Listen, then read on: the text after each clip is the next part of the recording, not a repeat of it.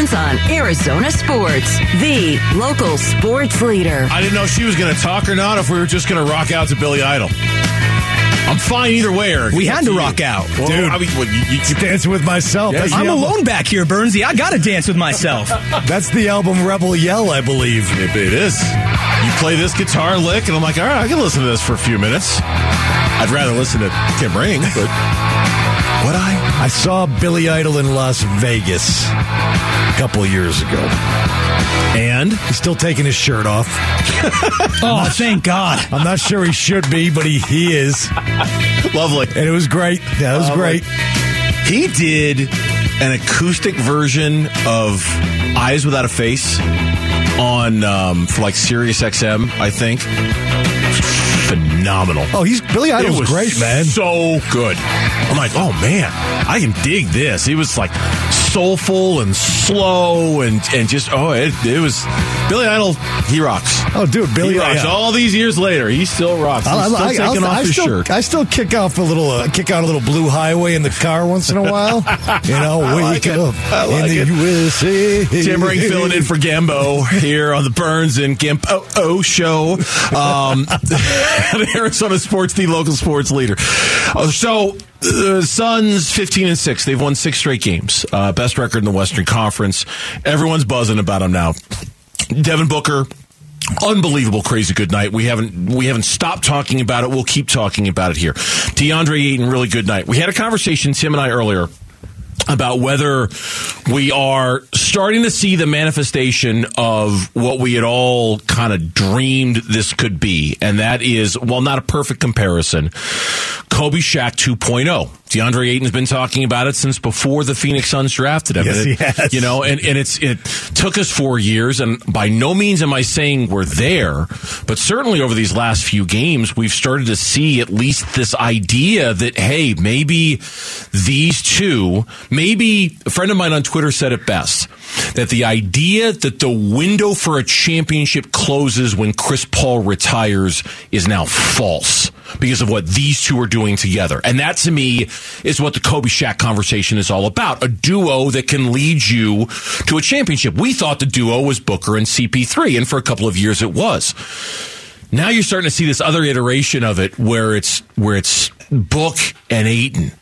And in the midst of all of that, it's without Chris Paul. Yeah, I'd They're like to doing- see. I'd like to see a little more out of Ayton before I. Of course, of course. I like, Like I like, said, I, like, I, I believe, believe me, I'm, I'm fired up. I, I love. Yeah.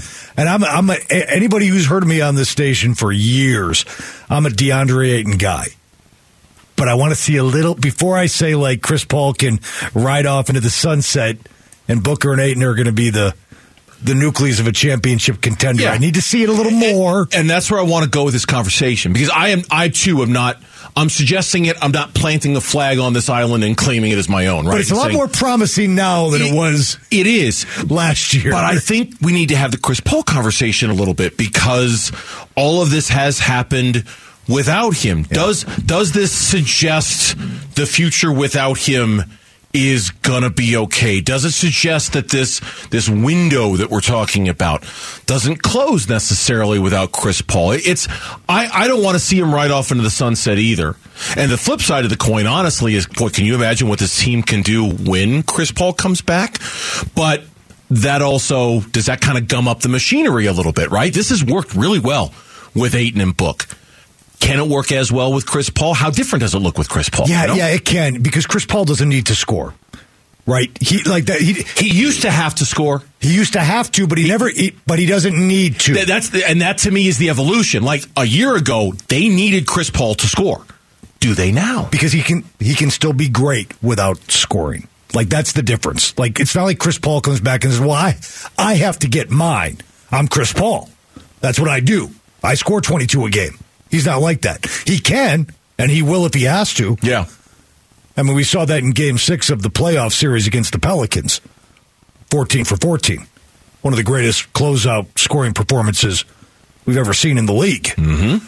So he can do it, but he doesn't need to do it. It doesn't define him as a player, right? So when he comes back, he may be. Uh, listen, I, if D- Da wants to go for thirty, I'll distribute. Yeah. I'll distribute all night. I'll be Ricky Rubio. I'll and, do it. and, and and and it'll be great because in terms of his scoring, it's always there. Right? The elbow jumper is always going to be there in the fourth quarter of a playoff game. Yeah. It's always going to be there. So this this the greatest thing about this stretch with Chris Paul being out is they've they've won games mm-hmm. and they're keeping miles off the Chris Paul odometer this year. Mm-hmm. I don't think you want to keep too many miles off it. I don't think you want to Well, at some point, you have to take it out of the garage and drive it around the you neighborhood don't want you, you don't want Sure. him getting out of game shape. You don't want that booty getting too big, Bernsey. you got to get him back there on the court, right? You know, he, as we as we know as we know when we- Alex, I'll take phrases I didn't expect Right. to hear for 400, Alex. Hey, we all know when we get older, it, yeah, it comes it comes quickly. You got to get you got to get back out there. You got to run a little bit. Got to run a little bit. I no, think, but you know, but you know what I'm no, saying. no, no. I do know what you're saying, and and I think that that's that's what this that's what this time without Chris Paul has shown us, and maybe that was by design.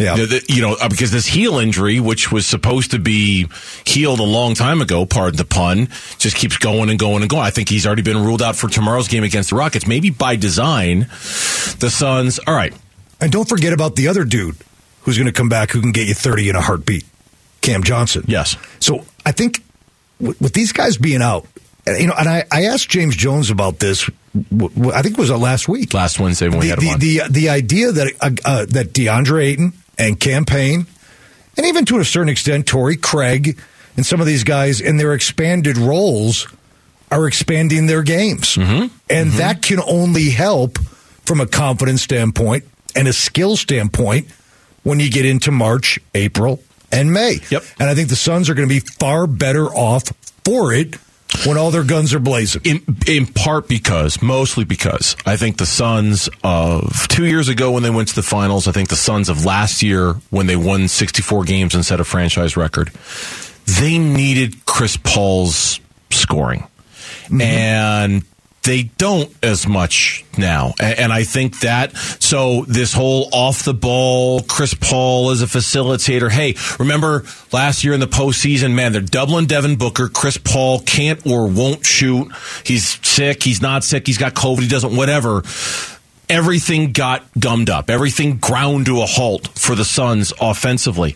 I think what this 10 game, 11 game, soon to be 12 game stretch is starting to show us, again, it's not the final version of it, is that if such things happen again this April, this May, they're in a much better position to survive it. They're in a much better position to be okay with that. Whereas last year, they were screwed.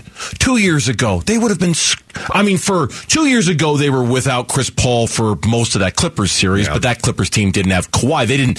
They didn't need necessarily Chris Paul to finish off the Clippers in the Western Conference. Now. The Dallas Mavericks exposed. You take Chris Paul out of the equation, they're kind of screwed. Not so fast, not anymore. Now, you, you're starting to see the avenues in which they'll be okay if Chris Paul's not scoring that much. And who knows? Maybe the final version of the Suns this year is going to be one where Chris Paul only averages eight points a game, nine points a game, and everything's going to be okay because of it. I never thought we'd get there, but it seems like we're at least trending that way. I, be- I bet you the average is a little higher, Burnsy, and I'm going to tell you why. I, I'm going to guess just from the ebbs and flows of playoff basketball and knowing that your great, great players oftentimes have to deliver in games of that magnitude against opposing teams of that caliber. I am going to guess that if the Suns make a deep playoff run, there will be probably two games maybe more, but at least two games in every playoff series where they're going to need Chris Paul to score. They're, 2 they're- games every series. every series they're they're Chris they're, they're going to need Chris Paul to score at least 20 points to win a game. There's going to be games where he can be a distributor and maybe DA if this version of DA is here to stay where DA gets you 28, Booker gets you 34, Cam gets you 29, 22. Okay, but- but but there's going to come a, there's going to come a game where they're going to need Chris Paul to bring a game home in the fourth quarter. Maybe two. I don't doubt you're right, but I also think asking him to be that guy every single game. Well, they can't. That, that's what I mean. He, now, he won't now- be able to do it physically. now physically if that expectation isn't thrust upon him to be that guy every single night i feel better about them getting that from him twice a series Hundred percent. you know because now uh, you won't feel like he has to it won't we won't feel like he has to he can just go out there and oh you need me the one game where i'm going to drop 20 against the pelicans okay i'll give you that game Right. And I also feel that the guy who's starting at the four position now, Bernsey, whereas Jay Crowder is a guy who could get you 18 points, but the next night could get you two. Yep. I'm pretty sure the guy there now can pretty much get you 22 every postseason game. as long as he's healthy. When we come back, it was a label put on Devin Booker very early in his career. There is no question. Number one doesn't put up empty stats anymore. That's next. Burns and Gambo. Tim Ring filling in.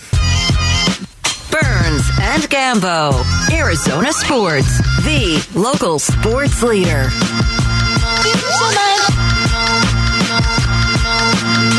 Of all the numbers to come out of last night with what Devin Booker did, and believe me, you could you could go blind staring at the numbers. There's a thousand of them out there. Hey, now. sorry, sorry, sorry. A little too close to home there, Tim. Sorry about that. My bad. Talk about sitting too close to the TV. My, my bad. My bad. Most points ever by a Suns player in that arena. Second player over the last 25 years with 50 points and 80% shooting. I mean, I could do this all day. Uh, the Kevin Durant, the Kevin Durant tweet made me laugh. 20 out of 25 is bleeping ridiculous, Devin Booker. And that was from a guy who went 19 for 24 a couple of nights ago. I could stat you to death when it comes to Devin Booker, but I, I think honestly, the little statistical nugget, Tim, that was probably my favorite out of last night's, and I, I don't think I would have known this. It's his fourth 50 point game. It's the first one he's won. It's the first game that Devin Booker, as a player, his team won when he scored 50. It says something. It You know, really I think does. it says a lot. It does. It? really does. I think it tells a big story about the way things were, the way things, how they are, how the narrative about Devin Booker has evolved and changed and morphed over the years. I think that nugget tells the biggest, best story about last night more than anything else that happened. That was the first game he's ever won in which he scored 50 or more. I love that story. in a in a weird way, it also says a lot about his teammates. And one particular teammate in DeAndre Ayton. Mm-hmm. Devin Booker didn't even score a basket till like five minutes to go in the first quarter, and then he didn't play the fourth quarter. Yeah, two and a half quarters, 51 points. And you know what else tells a story to me, too? That apparently he told the, the post game interviewer, not in the media scrum, but, but, but like after the game when he puts on the headset or whatever, that a couple times Monty thought about putting him back in in the fourth quarter. The Bulls had like cut it to 18 or something, and Book's like, yeah, no, man, I'm good. Cut it to 18. I'm, I'm good. I'm fine. I don't need to go back in there. And I don't know if younger Devin Booker would have wanted to go back in the fourth quarter, would have, you know, wanted to make a push to get to 60. How high can you get? Can you get to 62? Can you get to 63? Can you get to 70 again like you did? He took criticism for that early on. Oh, and I'm not talking about the 70 point game e- either. I, I remember some guys, some bloggers. I don't know if it was Zach Lowe, may have been Zach Lowe. Empty but- stat guy. Yep. Empty like that, like, and th- this was after the seven point game, seventy point game, where they had the video out, and they're like, Devin Booker is beyond this. He's he's he's too much of a veteran. He's too good to be out there chasing points, chasing stats. This is no good on a losing team. So I think it says a lot that Devin Booker. Yeah. Here's Book after the game talking about finally scoring over 50 in a win. obviously feels better with the win.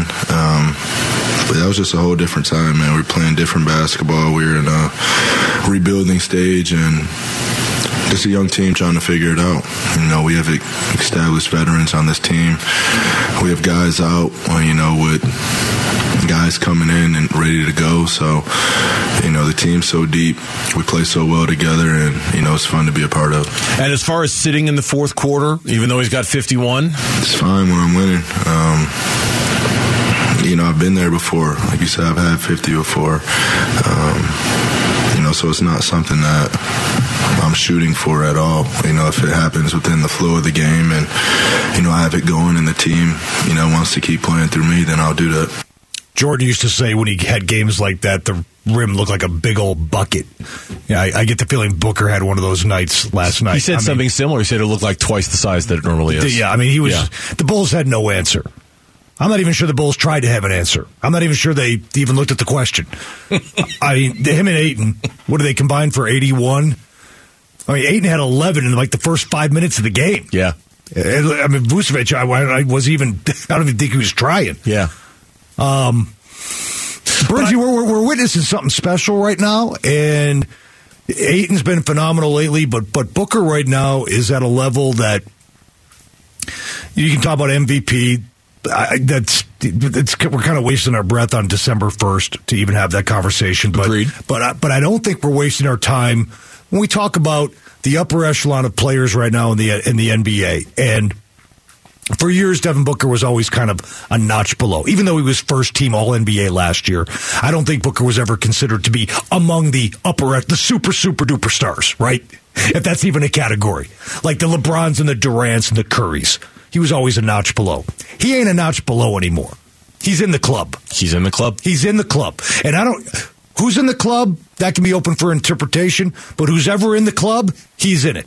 Yeah, he's in the club. Uh, It's we talked about this a little earlier in the show. Like, I, there's no doubt Devin Booker is a top ten player in this league. Oh, my gosh, I mean, yes. uh, no doubt. He, he's he's in that club.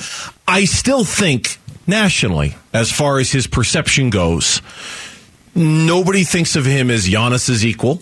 I don't think anybody thinks of him as Luka's equal. I don't think any of them thinks of him as Jokic's equal. You know, like I, I still think there's another within the club. All right. So so he's not outside the velvet ropes. He's inside the velvet ropes. He's in the club. He's there. It's him and nine other dudes. I still think within that club there's another like back room that he's not allowed into yet. Okay, You know? okay, but the back room, you need a couple credentials for that back room: an MVP or a championship, right? Now, Luka doesn't have those either, right? For some reason, for some reason, I don't know why. Luka has got into that part of the club without those credentials. do you know- I, I don't know why, but he's there. you know why? Because he might damn well be the best player in the NBA. Period. And that's and, And, you know so what? that might trump the two credentials, Maybe. the two tickets you need to get in the Bernsey back room. He he he's got. I he's- just wait. Hold on. He's got. hold on. You know what? We're gonna end the show right there because I love the fact that he called it the Bernsey back room.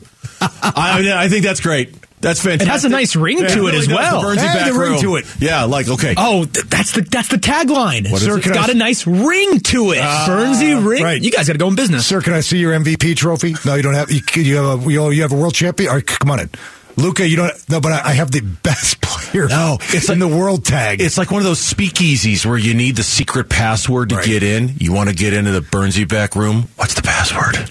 I mean, D- D- Durant, Curry, LeBron, AD, Giannis, they have it. Yeah.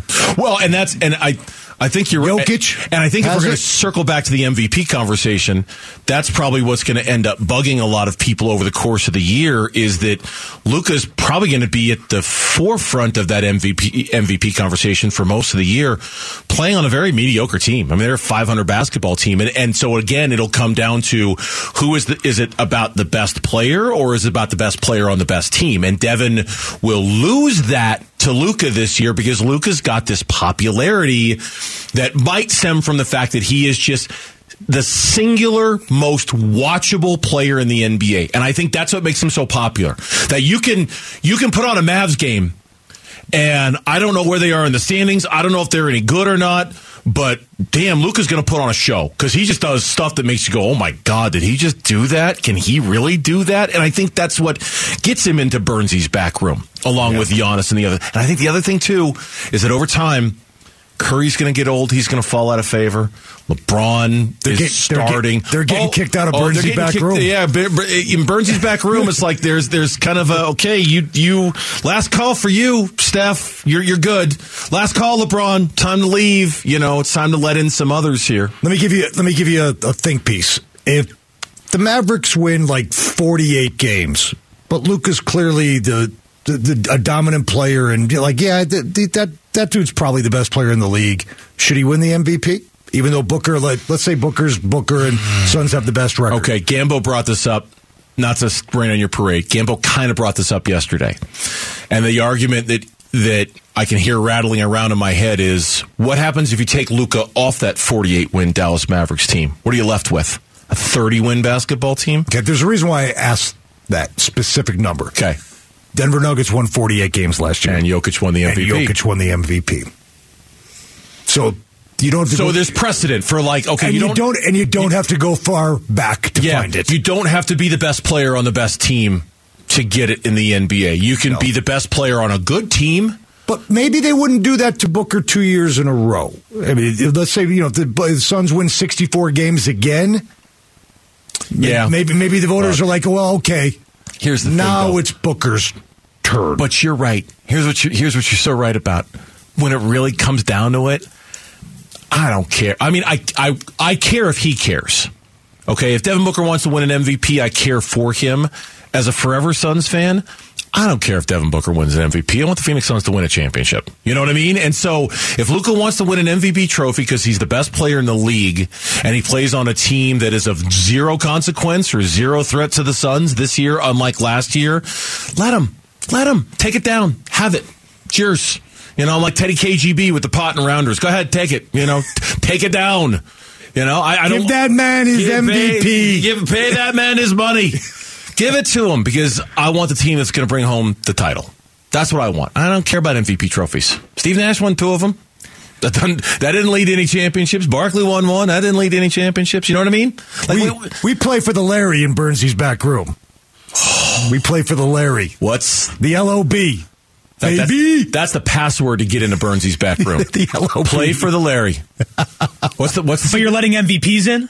huh? But you're letting MVPs in, Yeah, but, they, but they have to pay for their bottle service. oh, okay. Cover charge.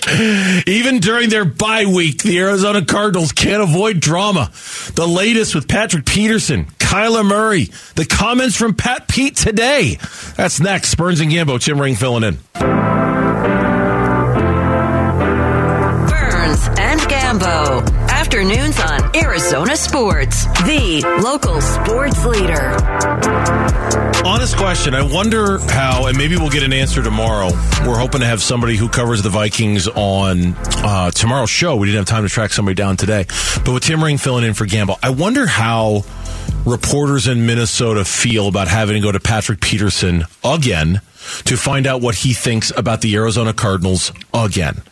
You know, it's like, I mean, that is a first place team in the NFC North. And They- it seems like an unnecessary distraction Oh, I mean, 100%. because there's no way the writers nor the Viking fan base cares about Kyler Murray versus Patrick Peterson or what Peterson said on his podcast, but it- or how Kyler Murray's perceived in the Cardinals locker room. and that's what makes Patrick Peterson's actions even so much more unexplainable. I mean, dude, you've it's like the fourth time I've used the word dude today. I apologize for that. Dude, you're playing on one of the best teams in the NFL. You have successfully reinvented your career after many people had written you off. I'm talking about Patrick Peterson now. Yeah, you're not playing as much man to man cover corner as you used to, but in this new defense that you're playing in, he's had a good season. He's had a really good season up there. You're on a really good football team. You're competing for the playoffs. You're, you're going to the playoffs. You're, Yeah. The hell are you doing wasting your time talking about Kyler Murray? What- it- what- what- what- because the story the story for Minnesota is not unfortunately it's not so much Kyler Murray it's the story that Patrick Peterson called out another NFL player basically calling him selfish it is such an odd deal that again we talked about the brotherhood earlier in the show Mm-hmm. it is such an odd deal that an NFL player would just call out another NFL player so that in and of itself is a story. It's not so much that it's Kyler Murray, although the history with Patrick and the Cardinals obviously lends to it.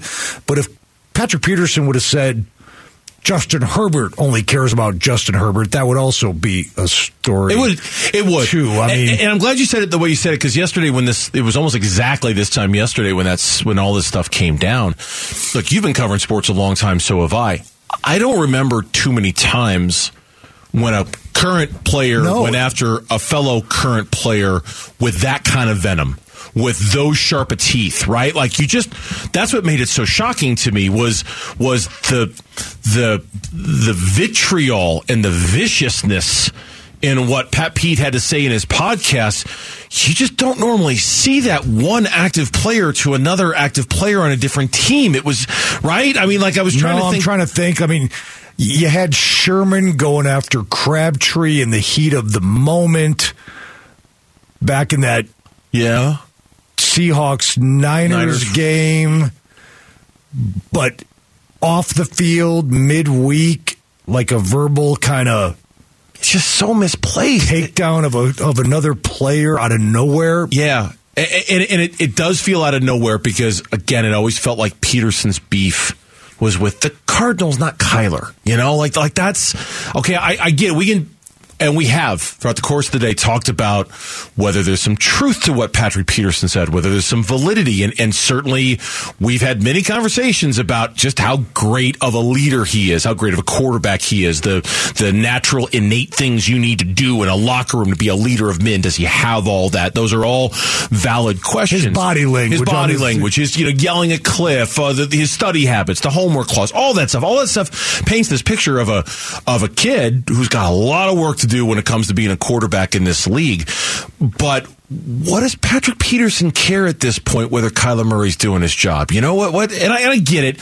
He was set up for it by his cousin Bryant McFadden, who co-hosts the podcast, and the and the comment that Kyler made at the end of the Chargers game about how schematically we were bleeped was, you know, on one play. On one play. And, and by the way, McFadden, who remember actually played here. yes, He was a Cardinal.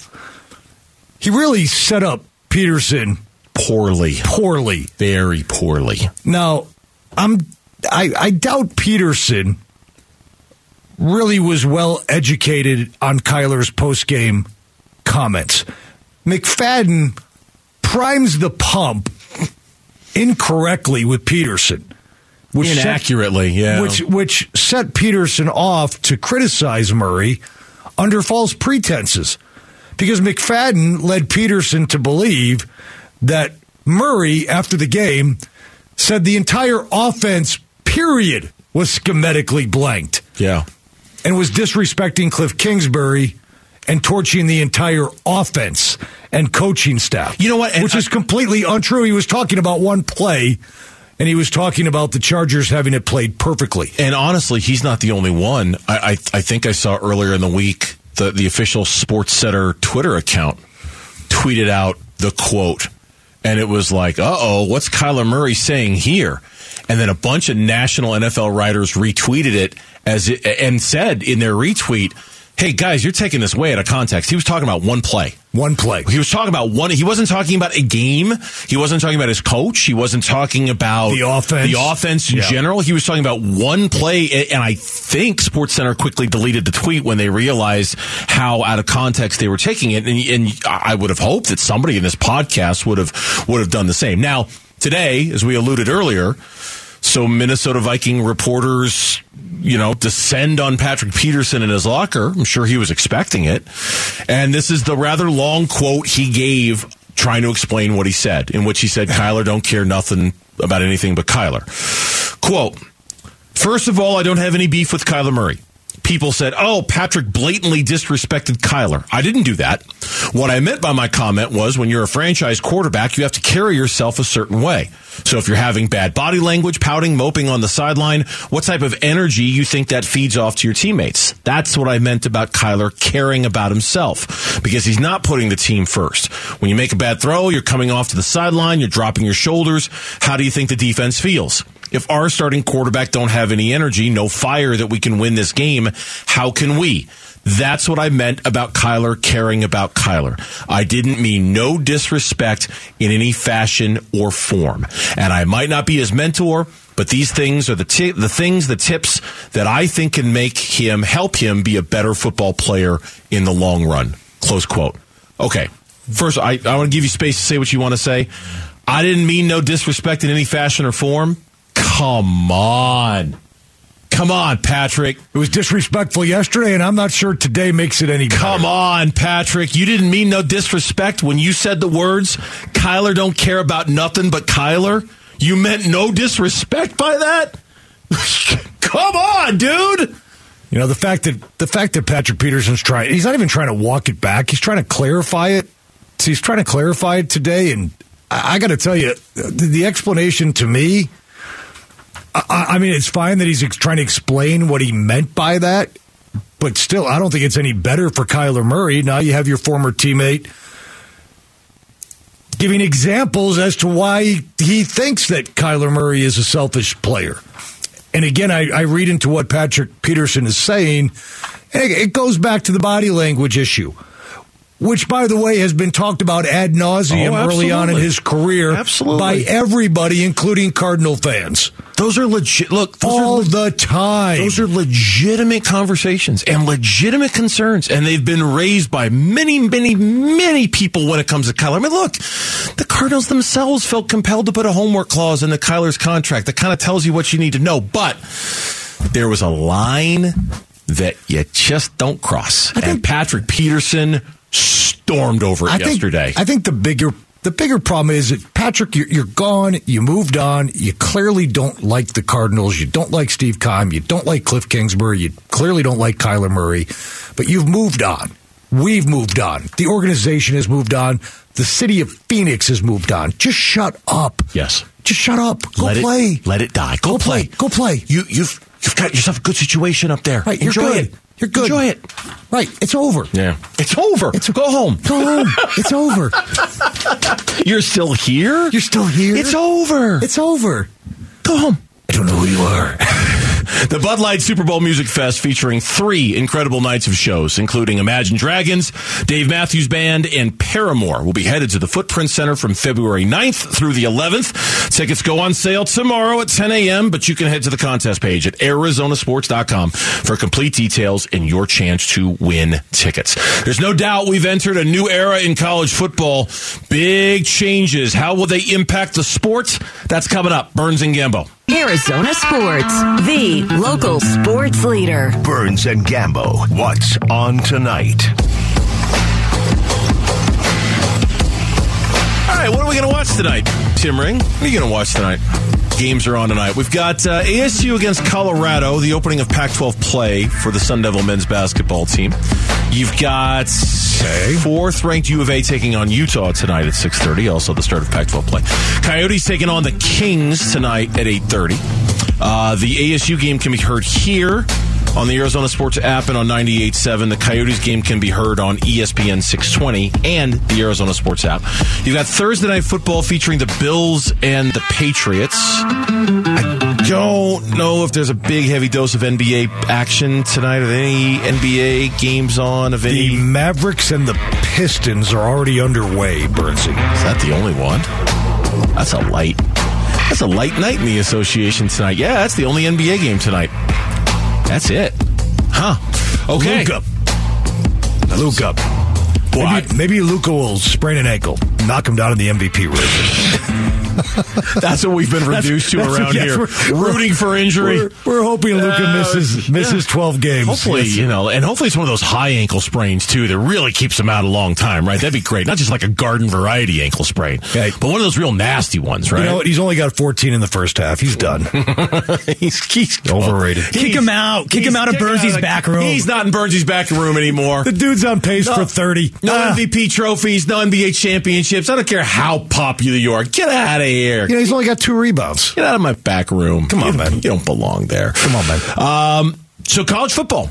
It made it official this morning, and not a lot of pomp, not a lot of circumstance. I think because we all knew it was coming, it was just a question of whether the Rose Bowl was going to be a part of it or not. They were the, like the last kind of brick to be put in the wall when they agreed to, you know, change their TV contract. It's a lot of minutia, blah blah blah.